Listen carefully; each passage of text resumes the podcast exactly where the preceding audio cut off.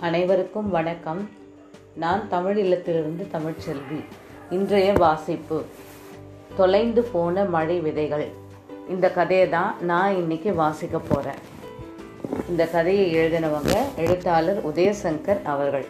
மாயக்கண்ணாடி அப்படின்ற புத்தகத்தில் இந்த கதைகள் இருக்குது பதினோரு சிறுகதைகள் இருக்குது இது மூன்றாவது சிறுகதை. நான் வாசிக்க ஆரம்பிக்கிறேன். தொலைந்து போன மழை விதைகள். அது ஒரு கடுமையான கோடை காலம் காட்டூர் தேசத்தில் வெயில் கொளுத்தியது. ராஜாவுக்கு அரண்மனையில் இருக்க முடியவில்லை. இட்லி கொப்பரையில் வைத்து அவிப்பது போல் இருந்தது ராஜாவின் பெரிய உடம்பு உயர்த்து ஒழுகியது. அவர் ஒரு மதிய விருந்துக்கு பின்னர் எப்போதுமே ஒரு தூக்கம் போடுவார். வெக்கையினால் தூங்க முடியவில்லை. எத்தனை பேர் சாமரம் வீசினாலும் அவருடைய வியர்வை அடங்கவில்லை.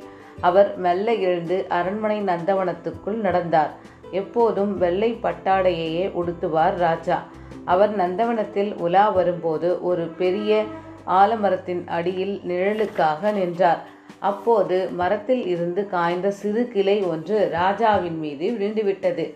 ராஜா ஏதோ பெரிய பாறாங்கல்லே தன் தலை மீது விழுந்து விட்டதைப் போல மயங்கி விழுந்து விட்டார் உடனே அரண்மனை வைத்தியர்கள் ஓடி வந்து அவரை மயக்கம் தெளிவித்தார்கள். மயக்கம் தெளிந்து எழுந்த ராஜா தன் மீது விழுந்தது மரத்தின் சிறு கிளைதான் என்று தெரிந்து கொண்டார். ஏற்கனவே வேர்வை புழுக்கத்தினால் எரிச்சலில் இருந்த ராஜா கோபமாய் கத்தினார். உடனே எல்லா மரங்களையும் வெட்டுங்கள் ஒரு மரம் கூட இருக்கக்கூடாது. மரம் இருந்தால் தானே கிளைகள் இலைகள் கீழே விழும். மரங்கள் இல்லைனா எப்படி விழும் என்று பார்க்கிறேன். அவருடைய மந்திரி சபையில் இருந்த மந்திரிகள் பலர் காடுகளில் கள்ளத்தனமாய் மரங்களை வெட்டி வெற்று வேற்று தேசத்தில் விற்பனை செய்து சொத்து சேர்த்து கொண்டிருந்தார்கள். அவர்களுக்கு ராஜாவின் இந்த ஆணை தேன் குடித்த குரங்குகளின் சேட்டை போல ஆகிவிட்டது காட்டூர் நாட்டில் ஒரு மரத்தை கூட விடாமல் வெட்டி தள்ளினார்கள். ராஜாவிடம் குடிமக்கள் வந்து கெஞ்சினார்கள் வேண்டினார்கள். மரங்கள் இல்லை என்றால் மழை இருக்காது ராஜாவே. மழை இல்லை என்றால் பயிர் வளராது ராஜாவே. பயிர் வளரவில்லை என்றால் உணவிருக்காது ராஜாவே. உணவில்லை என்றால் பஞ்சம் வரும் ராஜாவே என்று கூக்குல கூக்குரலிட்டார்கள். ஆனால் ராஜா கொஞ்சம் கூட மனம் இறங்கவில்லை. காட்டூர் தேசத்தில் ஒரு மரம் கூட இல்லை. ஒரு செடி கொடி கூட இல்லை. பாலைவனம் போல காய்ந்து கொண்டிருந்தது. மரங்களோ செடிகளோ இல்லாததால் ஒரு பறவை கூட காட்டூர் தேசத்து வானத்தில் பறக்கவில்லை. மரங்களோ செடிகளோ பறவைகளோ இல்லாததினால் மேகங்கள் இல்லை. மேகங்கள் இல்லாததினால் மழை இல்லை. மழை ஒரு துளி கூட பெய்யாததினால் நிலத்தில் விளைச்சல் இல்லை. குடிமக்கள் பிழைப்புக்காக வேறு தேசங்களை நோக்கி பயணம் போனார்கள். இப்போது நாட்டில் மக்களும் இல்லை. காட்டூர் தேசத்தில் ராஜாவும் அவருடைய அரண்மனையும் மட்டுமே இருந்தனர். மரங்களை வெட்டி சம்பாதித்த மந்திரிகள் எல்லோரும் வேறு நாடுகளுக்கு தங்கள் சொத்துக்களுடன் ஓடி போய்விட்டனர்.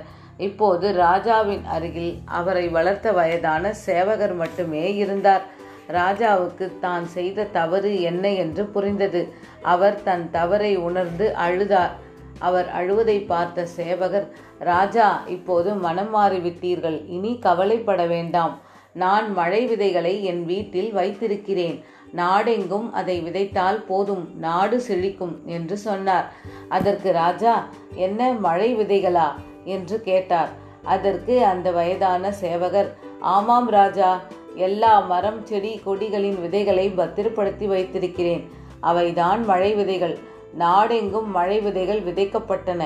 இப்போது காட்டூர் தேசத்தில் மரங்களும் செடிகளும் கொடிகளும் வளர்ந்தன. பறவைகள் கானம் இசைத்தன அந்த கானத்தை கேட்க மேகங்கள் கூடின. மழை பொழிந்தது. நாடு செழித்தது. கதை நிறைவுற்றது.